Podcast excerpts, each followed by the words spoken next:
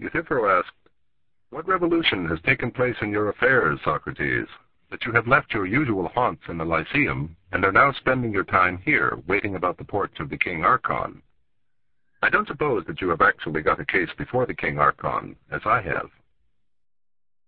No, Euthyphro. The official name for it is not a private case, but a public action. Really? I suppose that someone has brought an action against you. I won't insult you by suggesting that you have done it to some